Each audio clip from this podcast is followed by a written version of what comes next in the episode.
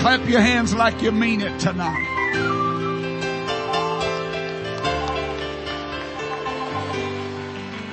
He is worthy, worthy, worthy.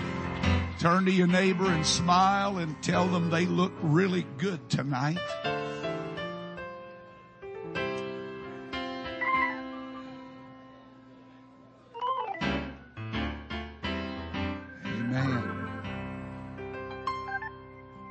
Thankful for your presence here on this Wednesday night. I got a picture update from our Silvertones and they just kind of rubbed it in.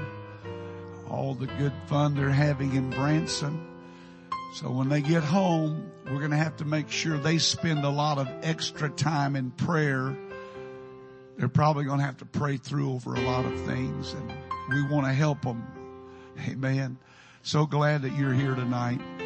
It's good to have my dear friend, Brother Milligan from Harlingen, uh, San Benito.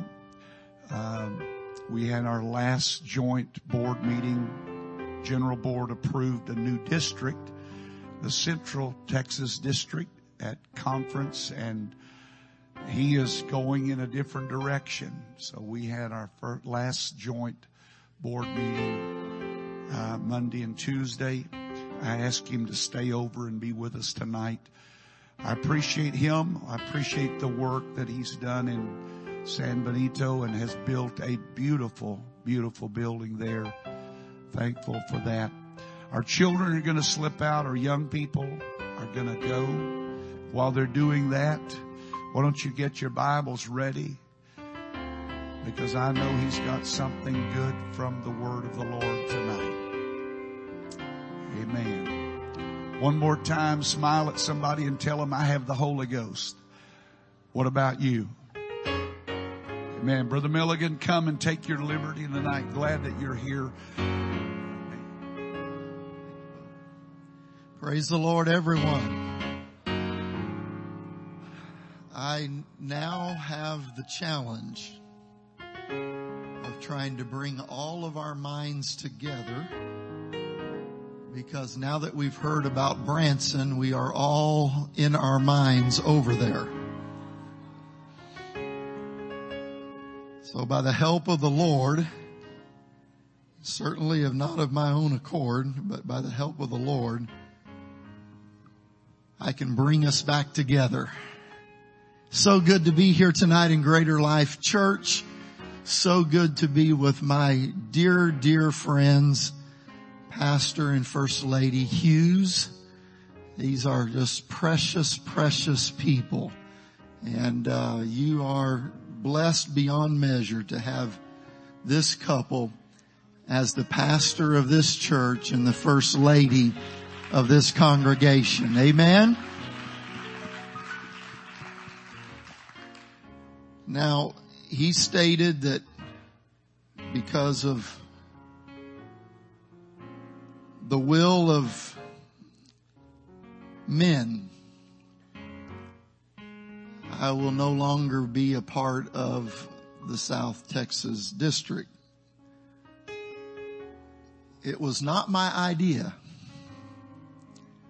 but serving as the presbyter over the Rio Grande Valley, I left it up to the men of that area to decide which area they felt worked best for them logistically and all of those things.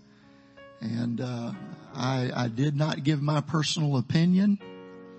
I did vote when it came time to vote, but I did not give my personal opinion because I believe I'm there to represent the brethren and uh, they decided to go with the new district. So don't hold that against me, please. You know, the longer I stay in Texas, the more it seems like I've got against me. Down in the valley, I'm a gringo from the Midwest. To all of you Texans, I'm a Yankee. Now I'm in another district. just keeps piling up. As long as you won't hold that against me, I think we'll all make it to heaven and we'll get something good out of it tonight. I can't help that I was born up north. I got here as quick as I could, okay? At 18, I made my way to Houston to Texas Bible College and I've not gone back since. So once I got to Texas, I have decided to stay in Texas. Let's turn in the word of the Lord to the book of Acts chapter 17 verse 28. I want to congratulate each and every one of you on your new building plans. The last time I was here, it was during the anniversary services and y'all had gone through a hurricane and we're trying to put things back together. And uh, I know it's been a long journey, folks, but keep fighting the good fight of faith. Amen. Greater things are in store. I remember being here and emceeing that Sunday morning service. And I remember admonishing you that I believe that your name is not just a name, but it's a destiny for the kingdom of heaven for this area for end time revival and turning our world upside down for the sake of Jesus Christ. Acts chapter 17 verse number 28. For in him we live and move and exist. The Amplified says that is in him we actually have our being as even some of your own poets have said, for we also are his children. For the next few moments, I want to speak to us on this subject, truth or chaos. Truth or chaos. I believe we are standing in one of the greatest hours of the church age. And although we may not be enduring the things that the early church endured to preserve and to profess and to project truth to every human being, I do believe that the kingdom is suffering much violence. And we're going to be violent in truth. We're going to be, turn to your neighbor and say, I'm going to be violent in truth. Now don't y'all take that the wrong way and cause him any more work, okay? I believe it's time for truth to triumph. it. God bless you. You may be seated. Our culture has been led in a direction for a long time where once accepted truths have been cast off. This chaos and confusion, thank you so much, is based on one fundamental principle. The rejection of absolute nature of truth. The result is chaos and darkness. Romans 1 and 21 says their foolish heart was darkened. Romans 11 and 10 says, let their eyes be darkened. Ephesians 4 and 18 says, having the understanding darkened, being alienated from the life of God through the ignorance that is in them because of the blindness of their heart. Whatever one must do and accept to embrace darkness is the call of the hour. Lie, deceive, corrupt, the end justifies the means. Self-interest, opinions, personal agenda is the hallowed idolatry of our day. We've seen this played out recently and seems like almost every week in our political realm and in other segments of our lives. And unfortunately it has even moved into the religious arena. Chaos is the option when the principle of absolute truth is rejected. If there is no absolute truth, there is nothing truly evil and wrong unless it is hostile to our world view. Truth is costly in that it requires confrontation or it suffers the consequences. We've heard the saying truth or consequence. Tonight it's truth or chaos. Truth is absolute Its application often leaves many things to be exposed for what they are because of what they are not. It is an accepted principle today that a person can so believe the lie that they have accepted and told for so long that it now becomes truth in their own mind. What ensues is a sound like a narrative that affirms us, however, that in the reality of truth we are shown to be a fraud. Because we have distorted truth through the chaotic consequences of our choices to compromise truth. And the result is chaos. I don't know if you listen to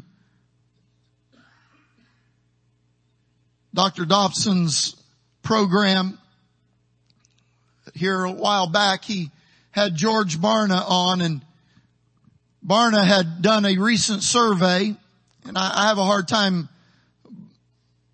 holding on because I believe that there are a lot of us truth marching and believing individuals and I saw all of your young people in here and I, I believe that, that we have a great group of young people who believe in truth and are marching in truth and are embracing truth and want truth.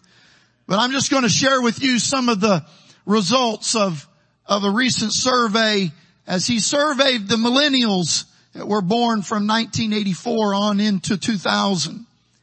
And in his survey, it states here that only 4% of millennials hold a biblical worldview. 4% of the polled millennials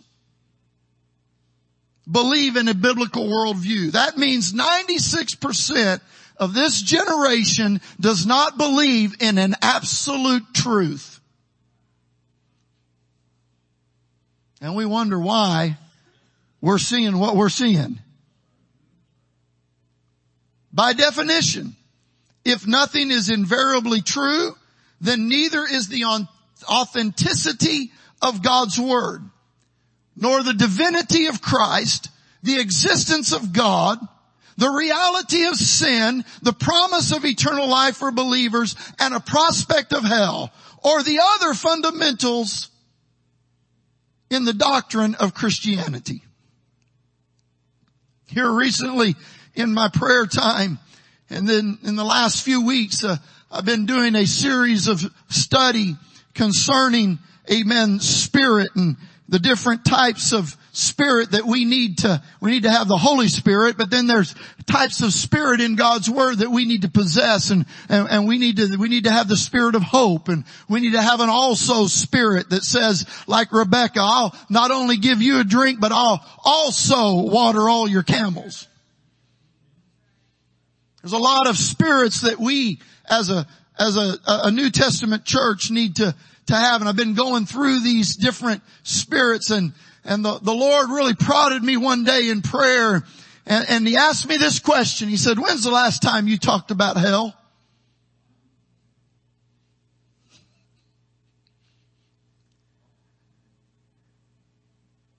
I just kind of, when, when he starts doing that, I've been doing this a little while. When I was younger, I would just try to come up with a real good answer. The older I get, I just want to listen.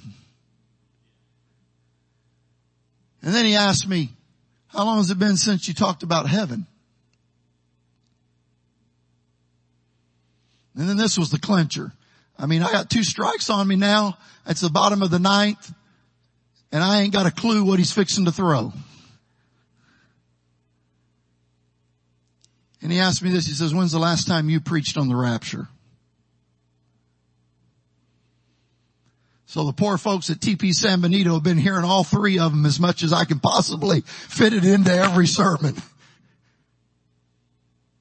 Because there's a lot of wonderful things that we need to preach and it's all God's truth and we all need to hear it and embrace it. But there needs to be a time, amen, that we need to look into the word of the Lord and we need to look ourselves eyeball to eyeball in that mirror and say, am I ready for the rapture? I believe I am. I talk about it. I shout about it. We sing about it, but I'm going to look inside here and do I really believe the absolute truth of eternity? You see, those who reject absolute truth have nothing more substantial to cling to than the postmodern, secular, humanistic, socialistic worldviews that are devoid of meaning and purpose.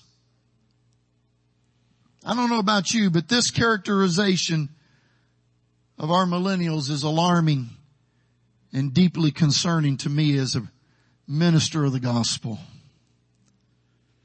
Barna goes on to say that four out of five of these young adults are unsure of the, their eternal destiny. Four out of five are unsure of their eternal destiny. The overwhelming majority have no biblical answers to life's questions, such as whether or not there is a God, or whether Jesus is his son, and whether there is life after death, or how a person can achieve it, or whether we will all someday be held accountable for the way that we have lived on earth. Many millennials have decided that there is no moral compass to use as a guide. If you're a parent of a millennial, this is what our children are being bombarded with in all their circles that they socialize in. Sadly, marriage for millennials is often held in low regard. Premarital sex is simply for fun and games. Infidelity is frequently seen as no big deal. Monogamy is considered old fashioned and out of date. Commitment comes and goes. And so we have a group and a society that is frazzled in the foundation of relationships. Time and space does not allow me to continue on in this, but I wanted to somehow prod our minds a little bit in this message on truth or chaos. Truth or chaos. The writer is very clear. Truth is more than just something we talk about. Truth is more than something that we just regurgitate. I am a fourth generation Pentecostal. I did not know my great grandmother and great grandfather, but I was told and history proves it to be true that they were the pioneer starters of the church in my hometown in Taylorville, Illinois. Knowing how God works and how mantles and things are transferred from generation to generation, it is, it is very clear to me where the pioneering spirit to start a new home missions work in San Benito came from. It isn't something I just came up with, but it was transferred, amen, down through generations, even though my grandmother was not in church until she was in her sixties and then came back to God and a generation had been, had been uh, skipped. But thank God my mother, whose parents were going through a divorce, back in the 50s when it was not popular in a little bitty town of about seven or eight thousand people where everybody knows everything that's going on. And it so affected her so much that she could not stay at home and she moved out into an apartment downtown on her own went to work for Kroger and continued her high school year there at the high school. But it was during that time that she came in contact with the Pentecostal preacher was buying groceries there where she was a checker and they invited her to church. She made her way to the house of God and there she found a savior. a Lord, a Redeemer, a counselor, someone that made her feel like she was not damaged, that she was worth something. And what her parents could not hold together, there was a God in heaven and a word of truth that could give her a foundation that she could walk on, that she could understand that there was divine destiny for her life. Never underestimate what the foundation of truth can do if we'll just stand on it and live it and be it to those who cross our path. See, when we accept and conform to the absolute truths of God and His Word, the result is righteousness, peace, and joy in the Holy Ghost. Acts 17 and 28 says, for in Him we live and move and exist. I love what the Amplified, it says, we actually have Him in our being. Folks, I don't want to just talk in tongues, but I do believe what Paul said, I talk in tongues more than y'all. But I want to be a tongue talker. I want to be a person of character, integrity, amen, and relationship with Jesus Christ. But I want to also be able by my life, my representation for this world that is in chaos and believes that truth does not matter to look and to see that there is still a people of God that is marching on in truth day by day by day. Faith is to the Christian life what walking is to a human. How many of you like to walk after work or in the evening or maybe you're a morning walker? You like to walk. Awesome. Do you know that walking is so mechanical and energetically complicated that we actually, if we actually had to think our way through each element involved, we would never move again.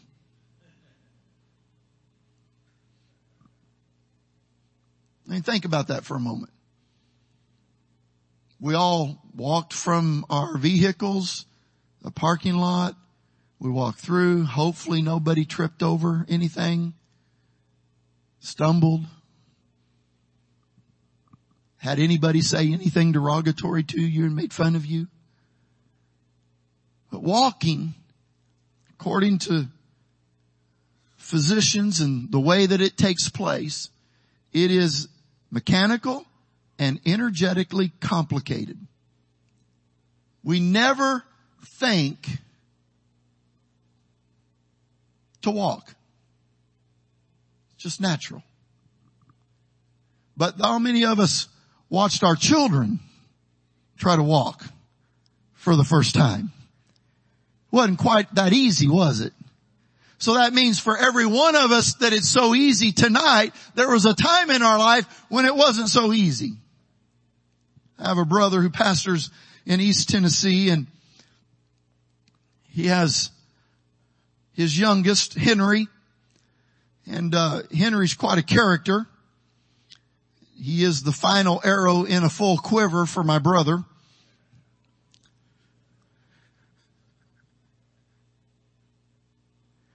But Henry, so, so crazy. We're so far apart we don't get to see each other very much. And the first time I saw Henry, he was already many months old and, and we showed up over there and we came in and of course all the kiddos came around and all the highs and the jumps and the arms and all that good stuff and all the questions, what'd you bring me? They're smart cookies. And then all of a sudden I said, where's Henry? And my brother said, Henry, come here, Henry. Uncle Jay's here. Come on, Henry. Henry had never met me before. All of a sudden, I'm looking for Henry to come waddling through a doorway on the way over there. He's old enough that he should be walking. But Henry has found out that he can set on his derriere with one hand and scoot sideways faster than he can walk. And I mean, I, told my brother, I said, yeah, it would be you that would have a child that would be a personal Swiffer.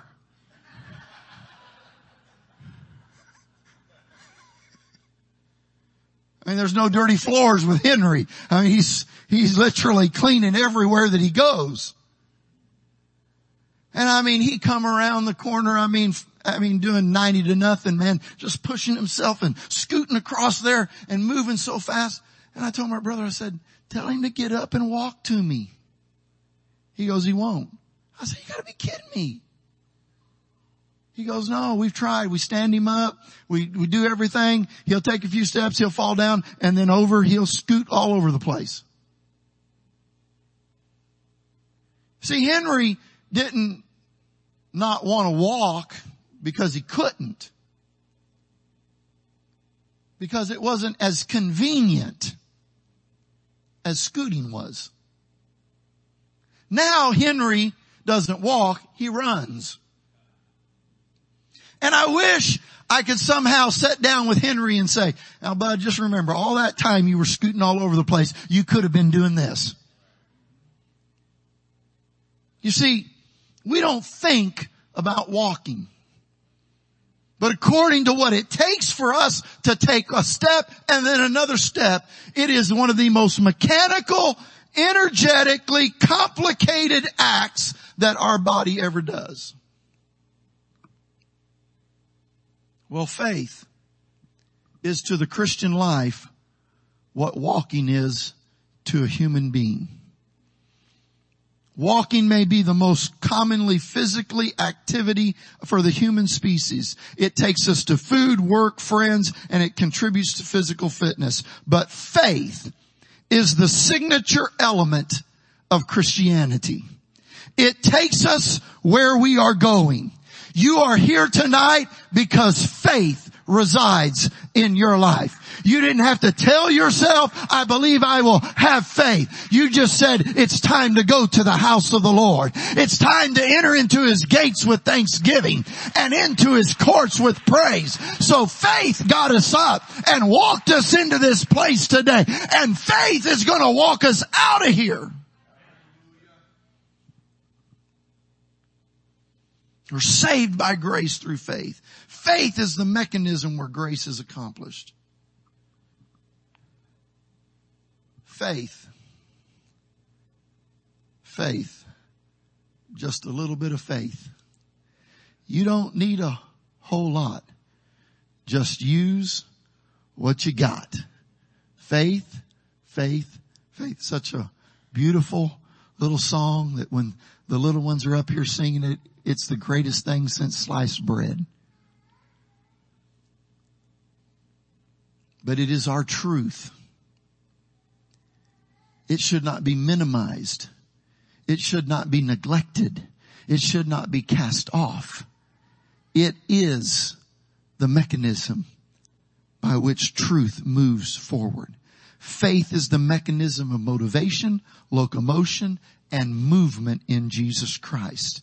If we move, we live and we have our being. If we move, we live and we have our being. Ladies and gentlemen, I'm not here to be your pastor tonight. I'm here to admonish and encourage you. You have got to be further along in your faith journey than you were last month, last year, when you came into God. We had faith to believe if we went down in water, all of our sins are going to be washed away, never to ever be remembered again. Well, that is the beginning of the mechanism of this energetically complicated mechanism called the walk of faith.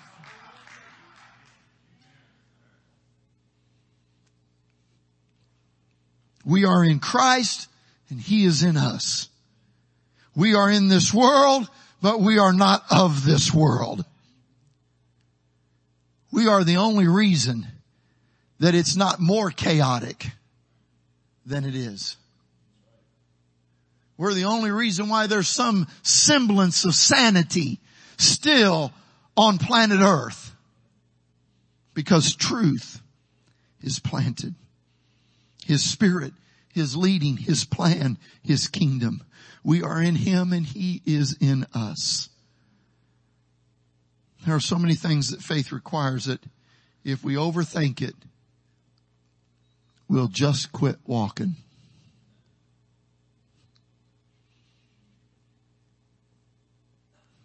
If, if, if you get too caught up in all of it, just let it work. Just step out in it. How many times have you ever stepped out in faith in a Holy Ghost boldness and He left you high and dry?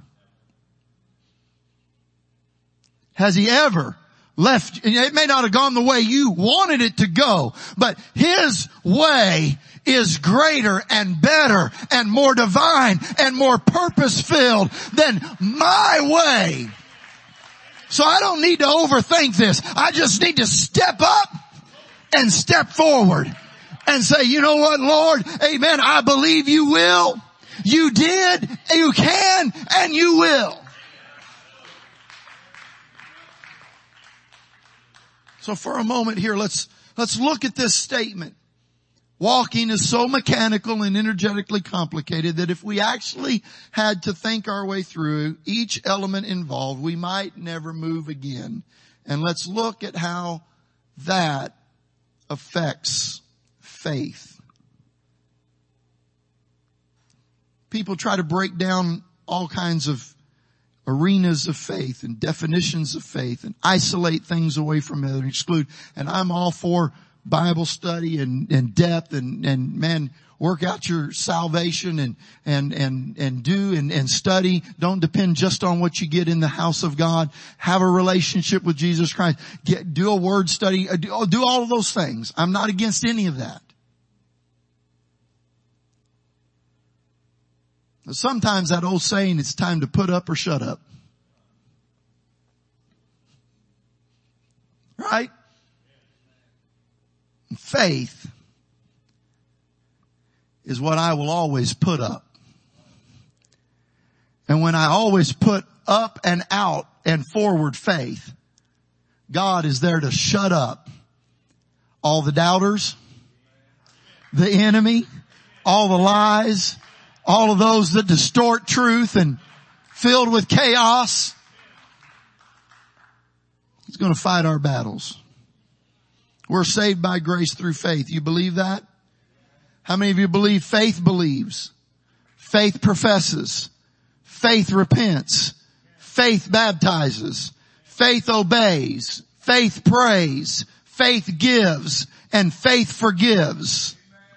It's the spirit of faith. It's the walk of faith. It's the fruit of faith. It's not work. It's not a discipline. It's a natural byproduct of belief in truth. If there are any sick among you, let them call for the elders, anointing them with oil and the prayer of faith shall save them. It's just simply putting your hand on a person's forehead, oil on it, and saying in the name that is above all names, in the name that has never failed, in the name that still stands true, in the name that still reigns, in It's the truth of the name. God incarnate, working. Ah, that's not work. That's a privilege. We are a product of faith-filled spirit as a child of a believer in Christ. People get lost in the long laundry list of what the Bible teaches, commands, requires people to think and Again, I'm not denouncing any of that, but sometimes you just got to stand forth in truth and let faith divide asunder and set in order and place it as God's destiny designs it. The spirit of faith can. I said the spirit of faith can. Truth will. Faith can. Truth will. Faith can. We've just got to step in and say, here am I, Lord. Use me. Use me. If it's in the supermarket, if it's at the hospital, wherever it is, Lord, just use me. I may not be able to point to a scripture, but I do know how to point, amen, to the author and the finisher of my faith. Hallelujah. Philippians chapter 2 verses 12 through 14. Philippians 2 verses 12 through 14. Wherefore, my beloved, as ye have always obeyed, not in my presence only, but now much more in my absence, work out your own salvation with fear and trembling. For it is God which worketh in you both to will and to do his good pleasure. Both to will and to do his good pleasure. Do all things without murmuring and disputing. If God be for us, who can be against us? A chaotic world of millennials that are being indoctrinated so that truth is not absolute anymore. Is that going to stop the church in these final days? No. This is the way I look at it. And I know those statistics are very alarming and very sobering at the same time. But this is the way I look at it. My God, what a ripe harvest field of opportunity. You want to know why they don't believe in an absolute truth? Because everywhere they've looked, something has failed them. Something has betrayed their trust. Something has broken. Something has failed. What an opportunity for the apostolic Pentecostals of 2018 to march forward in the truth of God's Word. All else is sinking sand, but on Christ the solid rock, I'll stand. Let me talk to you. You don't believe any of this stuff is in. Let me talk to you about what God can do. I don't believe in a God. Okay? Let just get, just, just humor me for a moment.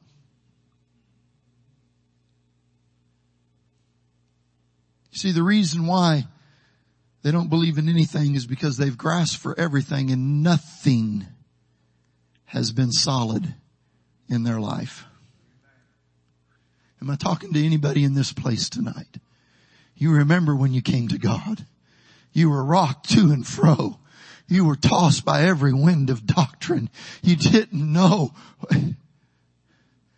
you came into the house of God and a song was sung and a word was preached and you begin to feel something that was solid and steadfast and all of a sudden faith began to rise inside of you and you were like, I've tried everything else and everything else has failed, but I, I feel something about to birth in my spirit to take one more leap of faith and try something one more time.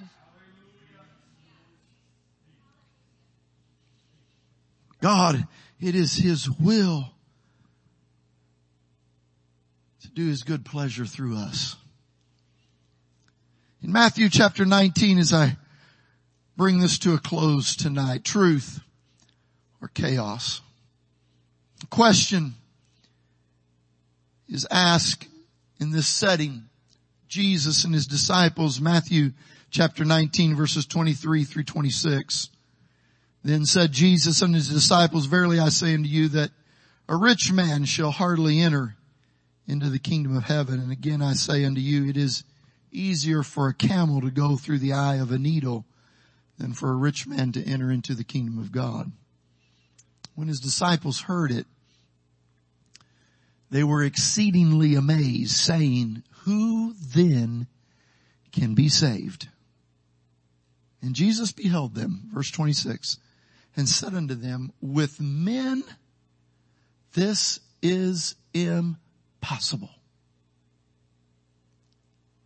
But with God, all things are possible. You see, the reason why we have a chaotic culture in our world today is because they look to the things of man and their own abilities, their own talents, their own ideologies, their own reasonings. And when they come to the end of all of that, they look at it and they say, this life is impossible. So because it is impossible, then I'm just going to do whatever I think is right. I'll define my own truth. And I'll just answer to me, myself, and I. As the disciples were exceedingly amazed, perplexed, engaged in this, this, this word of truth that Jesus has just thrown it in, into their hearts and they too know about the impossibilities of what man and carnality is and can and will always be. When we hear it and we see it today, the doubt of the disciples are expressed in the words of Jesus. Can anyone be saved? Greater Life Church, you have a divine destiny that was placed upon you before he ever said, let there be light.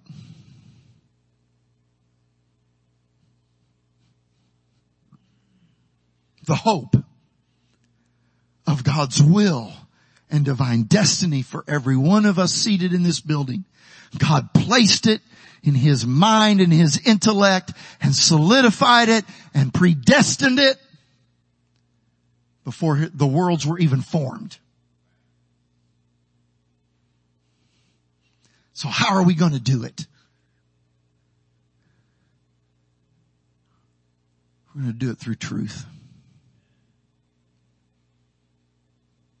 See, they're not interested in what I think about things anymore but they are interested in truth. They're searching for truth. They're seeking for something solid to stand on that won't change next week or next year or next month or the next political cycle. They're looking for something solid. In Greater Life Church, you have it. Turn to your neighbor and say, we have it. as you stand with me tonight. With man it is impossible. With God it is possible. Faith.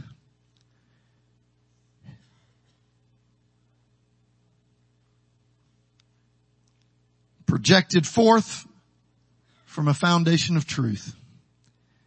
It will make us walk right, talk right, live right, pray right, and stay right.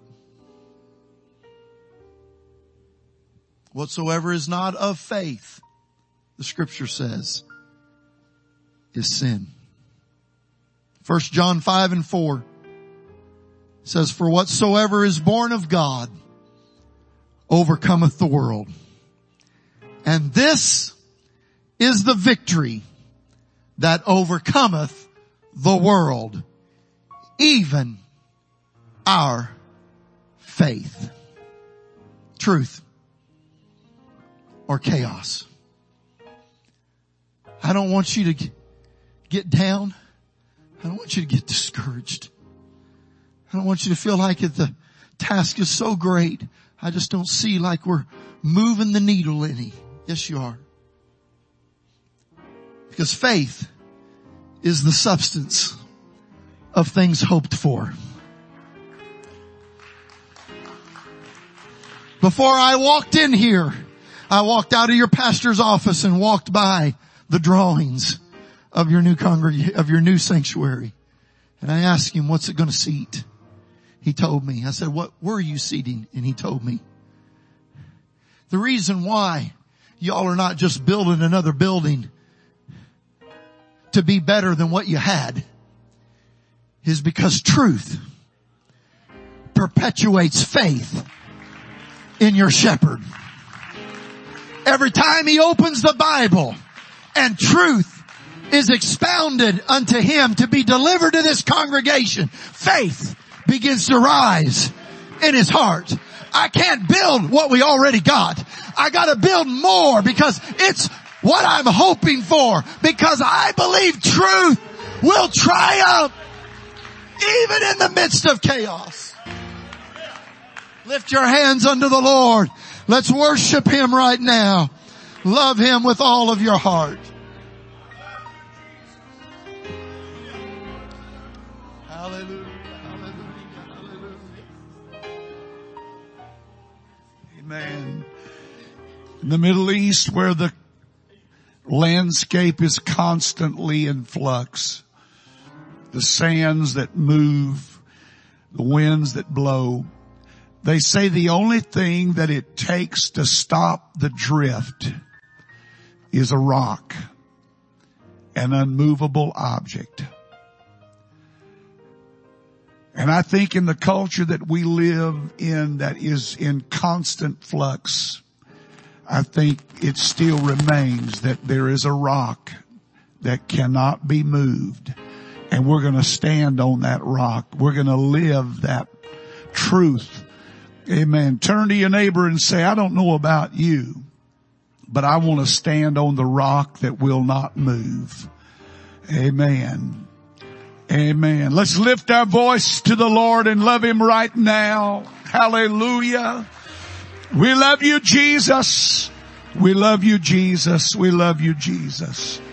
Amen. Thank you for being here tonight. Find two or three people and hug their neck and tell them you want to see them here Sunday, but not by themselves. Bring somebody with you and let's fill this place up.